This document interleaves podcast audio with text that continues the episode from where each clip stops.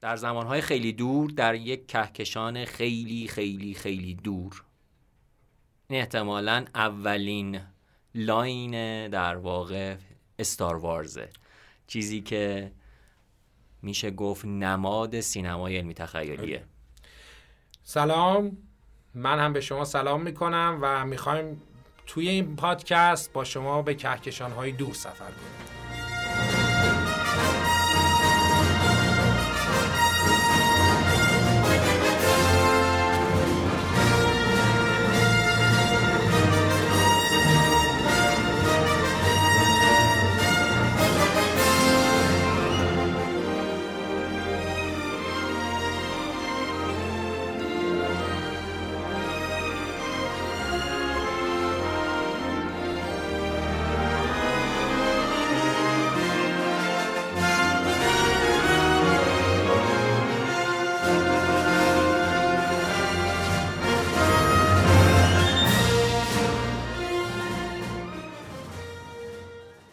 سینمای علمی تخیلی.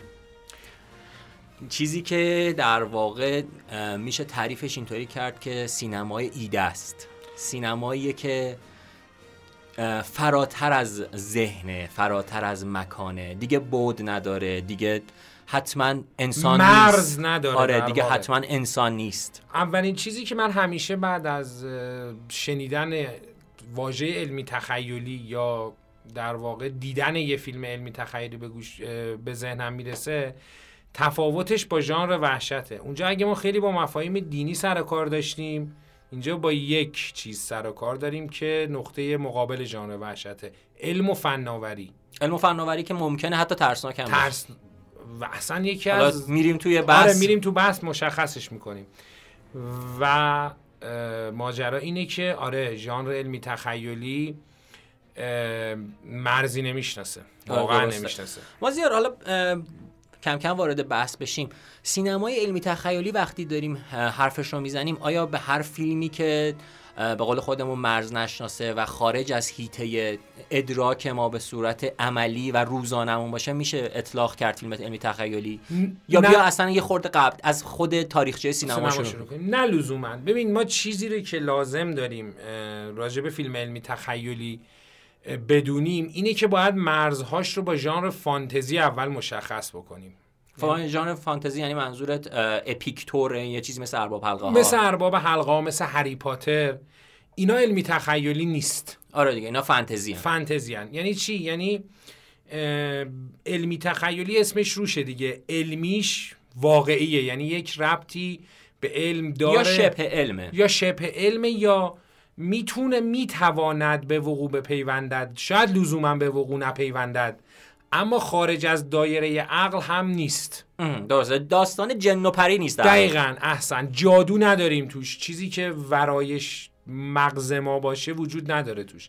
به نظر من آره اینو بعد مرزی شد شنونده های خوبمون بدونن و یه موقع خدایی نکرده با هم اشتباه نگیرن.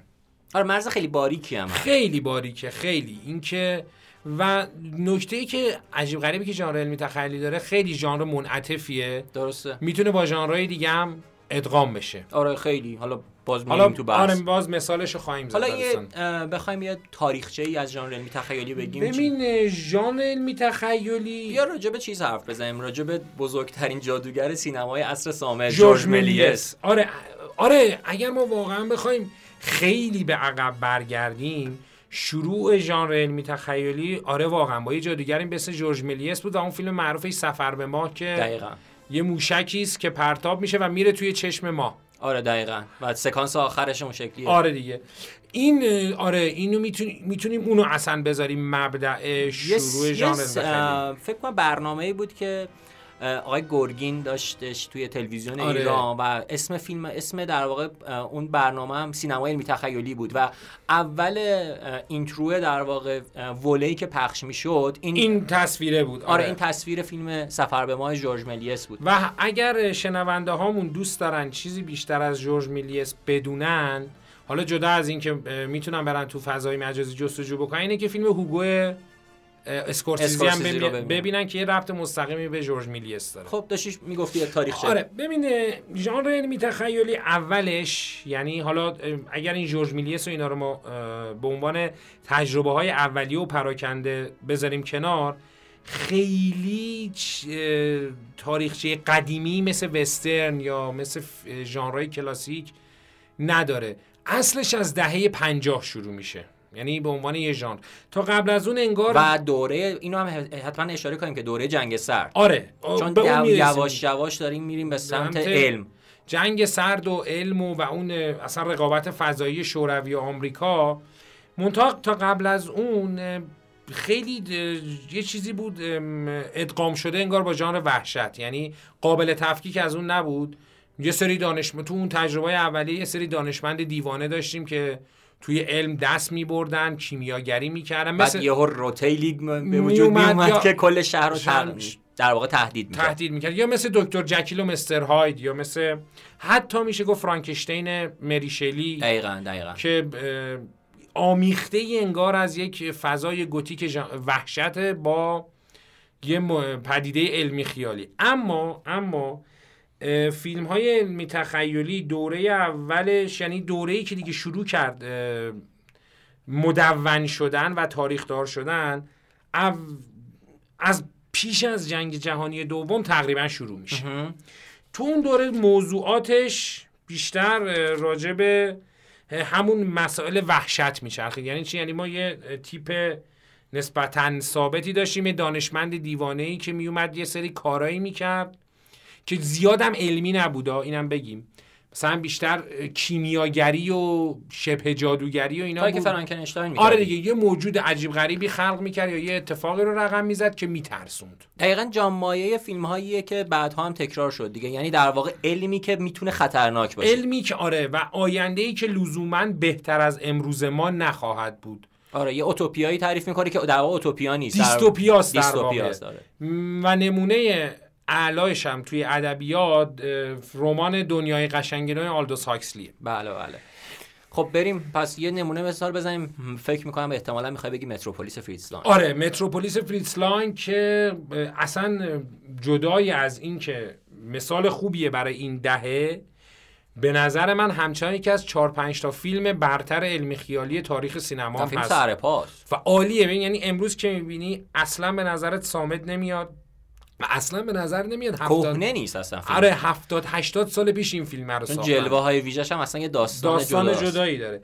بعد ما میایم به دهه 50 و همون دهه‌ای که مهدی جان تو گفتی دیگه آغاز جنگ سرد آغاز جنگ تسلیحاتی و فضایی شوروی و آمریکاست و در واقع توی و دیگه فقط کشت و کشتار نیست. شما باید بر اساس علمی که داری دشمن, دشمن رو شکست بدی. دقیقا. یعنی یه فضا جنگ جنگی هست منتها لزوما جنگ با سلاح نیست. درسته. و ما توی این فیلم های این دهه کلی کلا یک چیزی رو می‌بینیم یک در واقع فضای رو تهدیدآمیزی رو می‌بینیم که یه سری موجودات دارن جامعه آمریکایی رو تهدید می‌کنن. و این رو ما می‌تونیم تلقی بکنیم که اینها نمادی از یک نیروهای کمونیستی هستند که برای جامعه آمریکایی تهدید بزرگی تلقی میشن. یه گریزی هم بزنیم. یه فیلمی بود راجع به سفر به ماه بود و در واقع همین جورج ملیس رو یه جورایی اوورده بودن توی بازی و وقتی که سرنشینا که عمدتا آمریکایی بودن می‌رسیدن به ماه در واقع ساکنان کره ماه روسی صحبت می‌کردن. آره دقیقا. و این که و یه فیلم دیگه هم کس که من اگه اسمشو درست بگم حجوم ربایندگان جسم. آره برای دانسیگل درسته. دانسیگله ببین در واقع توی اونجا هم یک جامعه در آره. واقع کمونیستی هن که دارن. نه ببینید جامعه شاید آمریکایی باشه. اما در مقابل یک پدیده گیاهی بدل به یه آدمای دیگه میشن و اینو می‌تونیم به لحاظ تمثیلی اینجوری بگیریم که درسته که کمونیست های شوروی هم مثل ما آدمن. ولی دگراندیشن. ولی بدون احساسن و مثل ربات میمونن. این تفاوت اونا با ماست. در واقع انگ زدن به یک کسی که در واقع داره حبوط می‌کنه به یه شخص دقیقاً دیگه. دقیقاً و, و یک بار دیگه متولد میشه, میشه. توی همون فیلم. متولد میشه و شاید ظاهرش مثل تو دو تا دست و دو تا پا و صورت و اینا داشته باشه حرف بزنه. اما روح نداره در واقع بیروهه و دهه و دوره سومش هم از اواخر دهه 60 و دهه 70 که با دیگه میریم فضا. میریم فضا واقعا دیگه. و با فیلم درخشان استنلی کوبریک 2001 یک اودیسه فضایی هم شروع میشه به عنوان یه آغازی دوباره در واقع برای ژانر علمی من یه تصحیح بکنم. قبل از اونم ما دو تا فیلم خیلی مطرح داریم. یکیش زمانی که زمین از حرکت ایستاد. رابرت وایز و و یه دونه هم همون سناریوی معروف اورسون ولز برای جنگ دنیا. جنگ آره دنیا. اونو اونو من میگم که حالا بهش یه وقتی بذاریم. توی concept ی اون برنامه رادیویی رو صحبت می‌کنیم. اما به نظر شخصی من اینه که از بعد از اودیسه کلا ژانر جدی گرفته شد. آره یه جورایی چون آره. بعدش الینا رو ما آره. داشتیم. و بعد بعدش جنگ ستاره ستارگان اومد که اصلا یه دنیایی است که میشه حتی ده ها پادکست راجع بهش ضبط کرد. ولی تا قبل بعد از 2001 یک اودیسه فضایی بود که به قولی شروع شد ماجرای جدی گرفتن ژانر علمی تخیل. علمی تخیل. خب فکر کنم برای مقدمه ساده تقریبا خوب خوبه. آره, آره, که شنونده همون در جریان کلیت ژانر قرار بگیرن. یه موزیک بشنویم از حتما. اودیسه به نظر من خیلی جواب الان آره کمک می‌کنه بهش.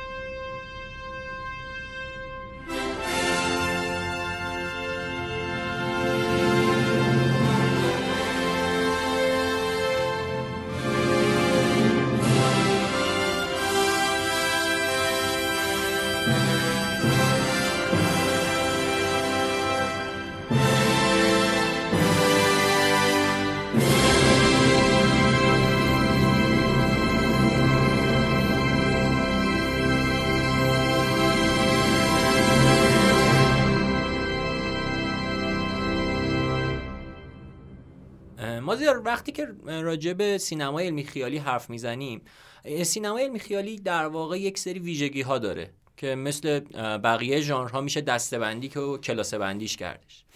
توی سینمای علمی تخیلی در واقع ما وارد یک دنیای دیگه ای میشیم که چارچوبش رو کارگردان و اون داستانی هستش که فیلم داره تعریف می‌کنه روایت می‌کنه. یکی این همین دنیای جدید هست که وارد علمی تخیلیش میشه. و دومی تقابل در واقع همین علمه که نمود بیرونیش ربات ها هستن. یا تقابل بین انسان و ربات هستش. یه دنیای دیگه هم داریم که در واقع میریم کاملا به فضا و یک سری بیگانه های فضایی هستن که حالا می‌تونن خوب باشن می‌تونن بد باشن. و اصلا کلا راجع به رابطه انسان با فضا با اتمسفر خارج از زمینه دیگه. آره درسته. و یک سری هم آینده ای که لزوما خوب نیست, نیست. آره. واسه هر کدوم از اینها نمونه های مثال های زیادی هستش. می‌خوای همینا رو نمونه ای بحث کنیم؟ آره دونه بدونه بریم جلو. خب اولیش همون دنیاهای جدید بود که ما الان نمونه متأخرش همون اوتاری هستش که هممون آره. میبینیمش از جیمز کامرون. خب این این بخش اولش یه انگار خیلی فانتزی تر از اون تیکه های دیگه است. یعنی چی؟ یعنی تو ادغام ژانر فانتزی رو توش زیاد می‌بینی. چون داری یک دنیایی با یک چارچوبی آره. تعریف می‌کنی آره دیگه دنیای جدیدی رو می‌سازی اصلا. و اینکه ما مثلا بتونیم برسیم به جایی که دنیایی با حجم آواتار با اون شکل با اون موجودات و اینا ببینیم به لحاظ علمی هنوز زیاد بررسی نشده که چجوریه به خاطر همین من این اینو دقیقا لب مرز فانتزی می‌دونم این یه تیکه علمی تخیلی این قسمت اولشو. و خیلی نسب می‌بره از ژانر فان... زیر ژانر فانتزی در واقع. و نمونهش هم که گفتی دیگه آواتار جیمز کامرون. اوکی. راجع به تقابل انسان ربات هم که کلی فیلم هست. کلی فیلم هست و اصلا اوجش به نظر من اون فیلم ریدلی اسکات بلید رانر که اصلا ماهیت فلسفی هم پیدا می‌کنه که بالاخره یه تیکایی هم می‌ذاره که هریسون فورد بالاخره انسان است یا چی بود دقیقش؟ republic چی؟ نه replicant یا همچین چیزی. حالا عذرخواهی می‌کنیم اگه غلط گفتیم. یا اون موجوداتی replicant. که replicant. هایی که شبه انسانن و رباتن در واقع. این ممکنه. یعنی با توجه به اینکه ما علم داره میره به سمتی که موجودات هوشمند زیادی خلق کرده این یکی از اون نکاتیه که اتفاقا تو اون کانسپت علمی این ژانر میگنجه. و چیزی که هستش این هستش که یه حالا گریز فلسفی هم که بخوایم بزنیم این هستش که انسان همیشه از مخلوق خودش میترسه. در واقع چون روح نداره و یک ماشینی هستش که داره یک سری چیزها رو بر اساس دیتاهایی که از قبل داره انجام میده و امکان این که این از کنترل خارج بشه واسه در واقع انسان خیلی ترسناکه. و همون سه اصلی که آیزاک آسیموف در واقع نوشته این که به ترتیب اگر حالا نخواهیم بگیم این هستش که ربات هیچ وقت به انسان صدمه نمی‌زنه و در مقابلی که در مقامی که انسان اگر خطر داشته باشه ربات خودش رو باید فدای انسان بکنه. و این همیشه ترس انسانه. یک جورهایی از مخلوق خودش. دقیقا. و دقیقا دقیقا اینجاست که میگیم مرز در واقع ژانر علمی تخیلی از یه چیزی مثل وحشت جدا میشه دیگه. اونجا اینو اگه ما بخوایم به لحاظ دینی حتی بررسی بکنیم یه جوری دخالت در کار خداست. آره دقیقا. و به خاطر همین چون نظم طبیعت رو به هم می‌زنه فاجعه باره. کاری که فرانکنشتاین تو نمونه متأخرش می‌کنه. متأخرش می‌کنه. اما چون ما اینجا با علم سر و کار داریم و علم حدودی نمی‌گذاره مثل این شکل از حدودهای دینی و شرعی که ممکنه تو هر دینی تو هر شریعتی باشه به خاطر همین یک دفعه شما می‌بینید که ما دچار یه فجایعی میشیم مثلا مثل بلید رانر و دنیا علم انقدر پیش میره که دیگه این مرزها هی کمرنگ میشه هی کمرنگ میشه و در نهایت ماجرا به شکلی در میاد که جهان آیندهمون خیلی جهان تیروتاری تیروتاری و از همه بدتر یک دنیایی مثل شبه ماتریکس که اونجا دیگه کلا تسلط ماشین بر انسان. انسانه و اصلا معلوم نیست تو تو این دنیا چی کاره ای و این دنیا اصلا چیه. یعنی تا جای حتی ماهیت دنیا هم میره زیر سال میره میره زیر سال یعنی که در واقع این چیزی که داری می‌بینی دنیای واقعی آره نیست. یعنی تو می‌تونی با انتخاب یک قرص اصلا زندگی توز میشه یعنی یه چیز آره خیلی مفاهیم دینی پیدا می‌کنه تو ماتریکس هستن که داستانش حالا جای دیگه باید حتما آره بررسی بشه. می‌رسیم به alien ا یا بذار اول این فضا. آره فضا. سفر به فضا. خب. که این فضا اون فضا نیست. نیست. آره منظورمون دقیقا خود فضا space آره آره. ببین آره دیگه گفتیم با نمونه درخشانی مثل استار وارز می‌خوای بگی؟ نه چیز شروع میشه. با 2001 شروع میشه. آن قبل از اونم البته ما استار ترک رو داشتیم آره. سریال استار ترک ولی اون می‌دونی اون دیگه خیلی تینیجی بود و از اون مفاهیم فلسفی عمیقی از تلویزیون می اومد نمی‌تونی آره بهش خورده بگیری واقعا. آره چون برای فرهنگ پاپ ساخته می‌شد آره. برای مخاطب انبوه ساخته می‌شد و لزومی هم نداشت اینم هم, هم جزو همون دنیاها هم می‌تونه آره. تقسیم بندی بشه. دقیقا. و لزومی هم نداشت کلا که حالا خیلی خفن و پیچیده و اینها باشه نه واقعا. اما شروع جدیترش به نظر من با همون اودیسه. اودیسه است. که اصلا فیلم کاملا یک ماهیت فلسفی داره که اگر بخوایم از ماهیت فلسفیش رمزگشایی بکنیم خیلی به فلسفه ای که مارتین هایدگر داشت نزدیکه. یعنی یک سری عناصر ضد تکنولوژیک توش داره و این عناصر ضد تکنولوژی رو بدون هیچ پرده پوشی بیان می‌کنه خطرات رو هشدار میده. و وارد ما رو وارد یه دنیایی می‌کنه که همون ماشین حال 9000 اگه اشتباه نکنم برگردانندگان خودش تسلط پیدا می‌کنه و باعث نابودی اون اونها میشه و این رویکرد ضد تکنولوژی خیلی نزدیک به و در واقع ضد مدرنیته به طور عام و ضد علمی نزدیک به فلسفه هایدگر که اعتقاد داشت این فضای توی این عصر مدرنیته توی این عصری که علم زده است و در واقع عقل زده است انگار که خداوند اپوخه شده یا پنهان شده. ما اینو کامل می‌بینیم توی آره دیگه اگه بخوایم به صورت سطحی هم نگاه کنیم حتی اون تدوین در واقع تبدیل استخوان به سفینه سفینه یعنی این میگه که علم در واقع نتونست اون بدویت رو از ما بگیره. در نهایت ما مخلوقاتی هستیم که شاید هیچ وقت عاقل نشیم. عاقل و شکل چیز داره در واقع. یعنی فقط شکل ماجرا عوض شده. و ما همون عوض شده. ما همون میمونه ایم و این یه تلقی خیلی ضد مدرنی ضد مدرنی از پدیده علم. و در واقع کشف و شهودی که در آخر فیلم داریم یعنی تبدیل شدن انسان باز به جنین, جنین و اون گذره از جنین به اون پیرمرد. چیز میگم این دقیقه همون تم عرفانیه که ما تو فلسفه هایدگر هم می‌بینیم. آره دیگه اینجا الان می‌خواستیم بگیم که فقط اون در واقع کلاس علمی تخیلی از حیولا رسید به یک چیز فلسفی. فلسفی مایه فلسفی. حالا ما نقطه مقابل کوبریک رو هم داریم. بله دیگه خب صد درصد. آره بهش می‌پردازیم که چه جوری یک پدیده این شکلی که می‌تونه از توش مفاهیم خیلی خیلی پیچیده در بیاد تبدیل میشه به آیکون پاپ. پاپ.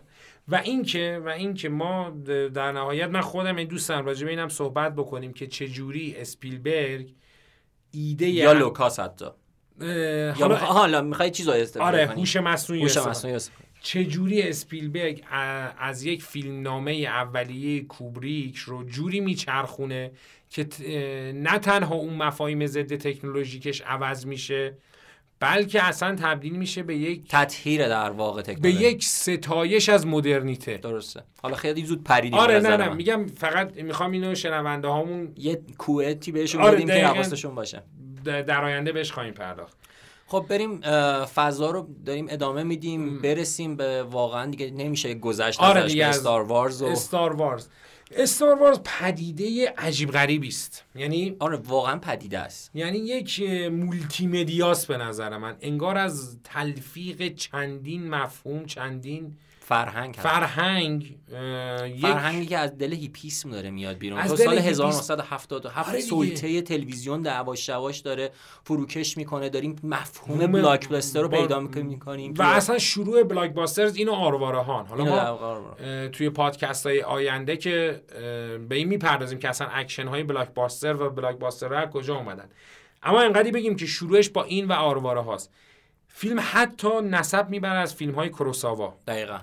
مثل دژ پنها چی بود کایگ موشا و فیلم های و فیلم سامورایی هست. سامورایی. اصلا جدای وقتی داریم میگیم مف... یک مفهوم شرقی و سامورایی. آره مفهوم شرقی و اصلا برگرفته شده از حتی اون شمشیر لیزریشون اصلا یک سلاح شرقی شمشیر ربطی به غرب نداره. تقسیم اینها با و تبدیل یک مفهوم شرقی به یک فرهنگ پاپ. پاپ. واقعا یک استحاله جالب اتفاق میفته است استحاله نیست به نظرم. ببینید بیشتر چیز همنشینیه. یعنی شما داری از دو تا کلان روایت به ظاهر متضاد شرقی که خیلی دینی است خیلی عرفانی است خیلی دلیست در واقع در مقابل غربی که خیلی علمیه و اینها. اینها رو به یک همنشینی میرسونی. و به قول و طبق روایت درست از دل این ادغام یک ف... یک پاپ یک آیکون پاپ می‌کشه آره یه دارس ویدری پیش میاد که حتی سلاح و زره و حتی نقاب سامورایی رو داره. دقیقا. ما رو یاد شینوبی ها و اون آره دقیقا. اصلا روی حتی پستر کاگموشا دقیقا.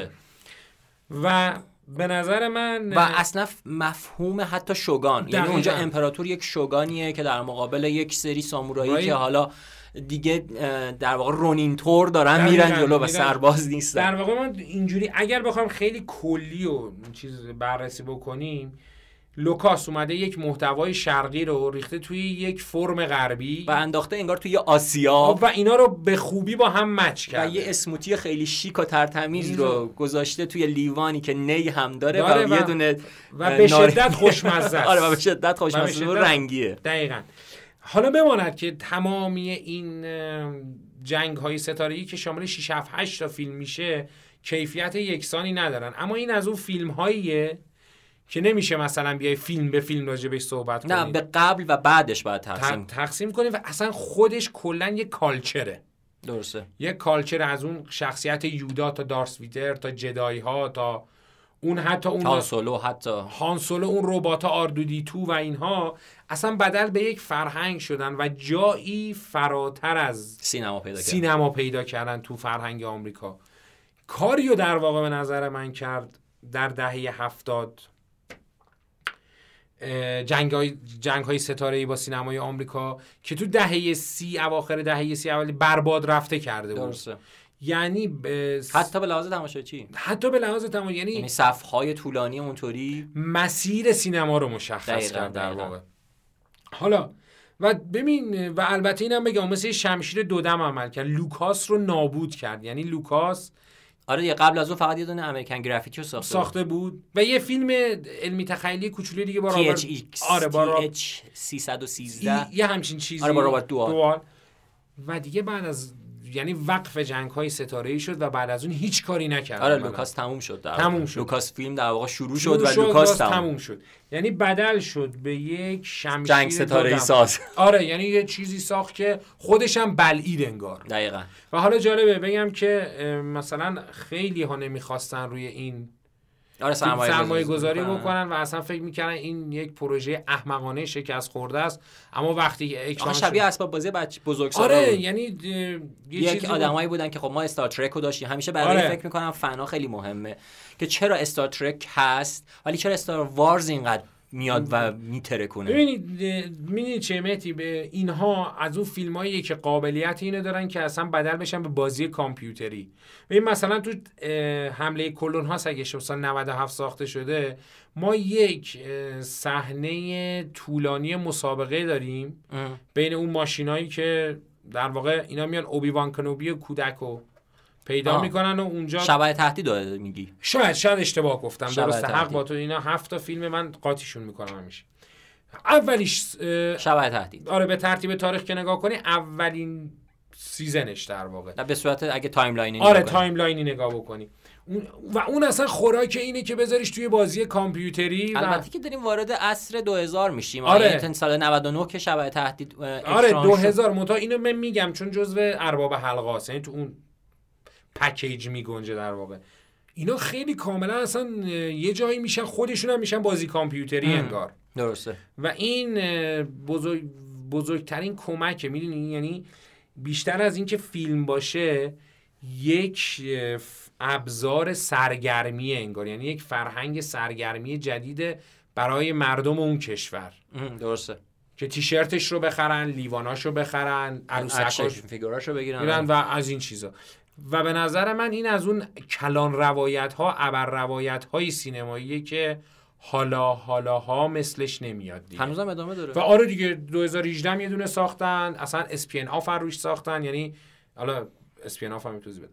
فیلم هایی که آره یه چیزی گفتم ممکنه برای شنوندامون آفام باشه. یعنی فیلم هایی که از دنیای اصلی یک فیلم مشتق شدن و لزوما قهرمانای اصلی اون فیلم توش نیستن که داریم تو استار وارز و به نظر من استار وارز انقدر قول گنده ایه که وقت بیشتر پادکست ما هم گرفت. گرفت و اصلا اگر ما بخوایم راجع به چیزی که استار وارز ساخته صحبت بکنیم اصلا بعد یه 5 6 تا پادکست بذاریم فقط, فقط برای استار, استار وارز که نشانه شناسی بکنیم هر تیکشو و اصلا بگیم این از کجا میاد دیگه. خب از دنیای امپراتوری و بیایم بیرون. یه خورده بریم سمت چیزای دیگه. یه موزیک بشنویم. یه موزیک بشنویم. خیلی بحث طولانی شد.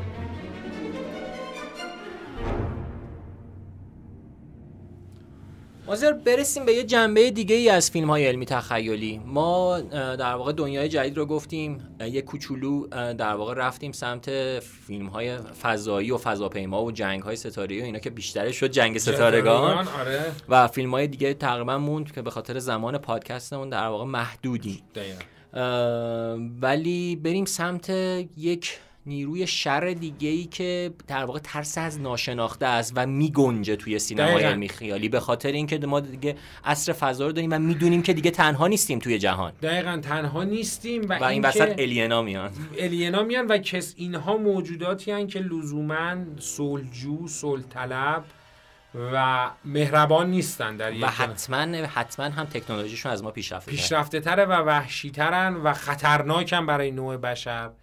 و به نظر من الینا خیلی فیلم های مهمی از این جهت که ریشه در تاریخ این ژانر دارن. یعنی الین ها یک شکلی باز برمیگردن به همون حیوله هایی مثل فرانکشتاین. آره. و حتی دراکولا. دراکولا که حیوله های شرن حیوله هایی که می‌کشن حیوله هایی که رحم و شفقت و مروت ندارن و اصلا نحوه تولدشون خیلی ترسناکه آره. که البته که اینجا بازم یه کارگردانی که تو عاشقش یا میپرستیش باز ساز مخالف می‌زنه کی اسپیلبرگ دیگه آره ببین اینها ببین اسپیلبرگ ما چون ایشالله بعد از آره. پادکست های ژانرمون می‌خوایم بریم سراغش اسپیلبرگ یک کتگوری متفاوتی آره به همین خاطر ما خیلی چیز نمی‌کنیم. آره. ما می‌دونیم که بله آقا اسپیلبرگ نه نه گنده علمی تخیلی. ولی داستان سر اینه که اسپیلبرگ یک خوشبینی ذاتی داره. نسبت به تاریخ نسبت به انسان و نسبت به بشریت. آره. نه لزوما هم تو فیلم های فقط علمی تخیلیش تو همه ژانرهایی که کار کرده که در تضاد با جهان تیره و تار فیلمی مثل بیگانه ها قرار می‌گیره. در تضاد با اون جهان تلخ فلسفی کوبریک توی 2001 که اودیسه فضایی قرار می‌گیره. اینم اون تیکه که گفتیم که چرا اسپیلبرگ این وسط آره نیست. نیست. آره. و تو پادکست شماره دو علمی تخیلی خیلی خواهد بود قطعا.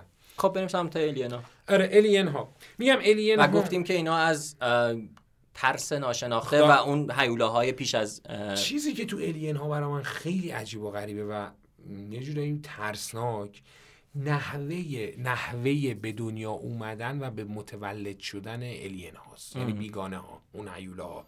که تو شیکم آدم یعنی توی یه تو وجود خ... انگار انسان به دنیاشون میاد البته داریم راجع به الین ریدلی اسکات داریم صحبت می‌کنیم الان یا کلا های فضایی.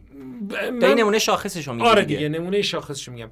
این یه چیز عجیب غریبیه که خود انسان انگار با اون بود شر انسان کار داره. که خود انسان می‌تواند زاینده یک موجود خیلی وحشی باشه. این نکته اول که تو الین ریدلی اسکات منو خیلی درگیر کرد و دومیش هم این که ریدلی اسکات بنای یه فیلمی رو گذاشت که مثل نه در حد استار وارز اما هنوزم ادامه داره. آخه اونقدر سوال مطرح میشه. که آره. که اصلا الینو از کجا اومدن سازنده های ما کیان؟ و خیلی بحثا میره به سمت فضا مخصوصا فیلم هایی که اواخر ساخته شده یعنی 2012 پرومتو اینها. آره. و به قول تو اون وجه پاپ استار وارز نداره. بجاش ما رو می‌بره به یه دنیای کاملا فلسفی که محتواش اینه ما چی هستیم؟ مثلا اینا چی هن؟ از کجا اومدیم؟ از کجا آمدم؟ آمدنم بهره. یعنی یه چیز فلسفی پکیج فلسفی که هنوزم به قول تو منتها تفاوتی که ریدلی اسکات با یکی مثل کوبریک داره می, می نه اینکه کوبریک نتونه نمی‌خواد. یه موقع اسای ادب استاد کوبریک نشه.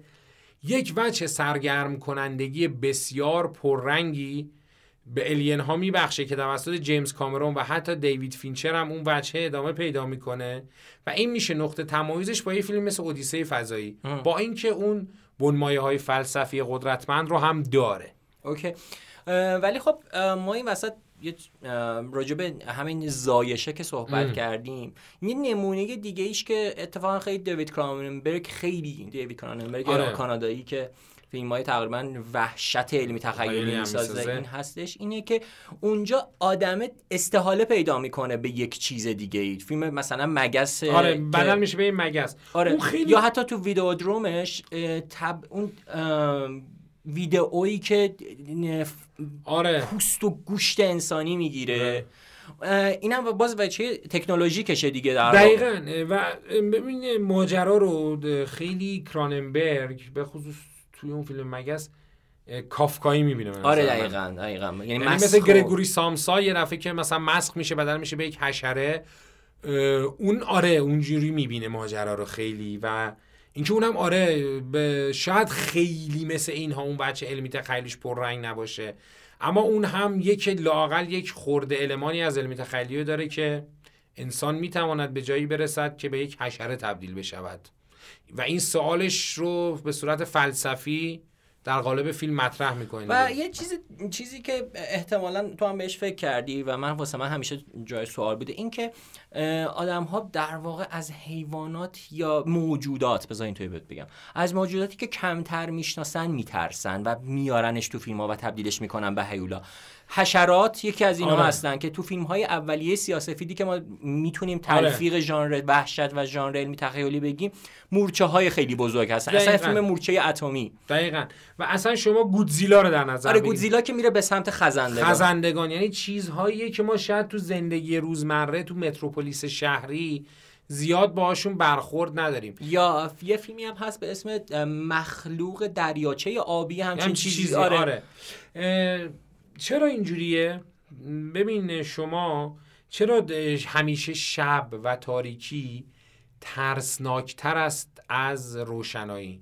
چون تو تاریکی ناشناخته دورورت زیاده. یعنی انگار که تو ممکنه حتی سایه یک صندلی یک مب بدل به یک شکل حیولایی بشه. و ما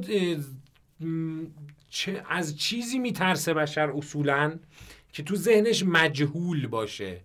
حل نشده باشه. آره چون تو الین هم تو در واقع یک پروسه کاشت در واقع تخم توی بدن آره میزبان رو می‌بینی. چیزی که مثلا ممکنه مگس هم اتفاق بیفته. و این چون در واقع کرم می‌ذاره. دقیقا.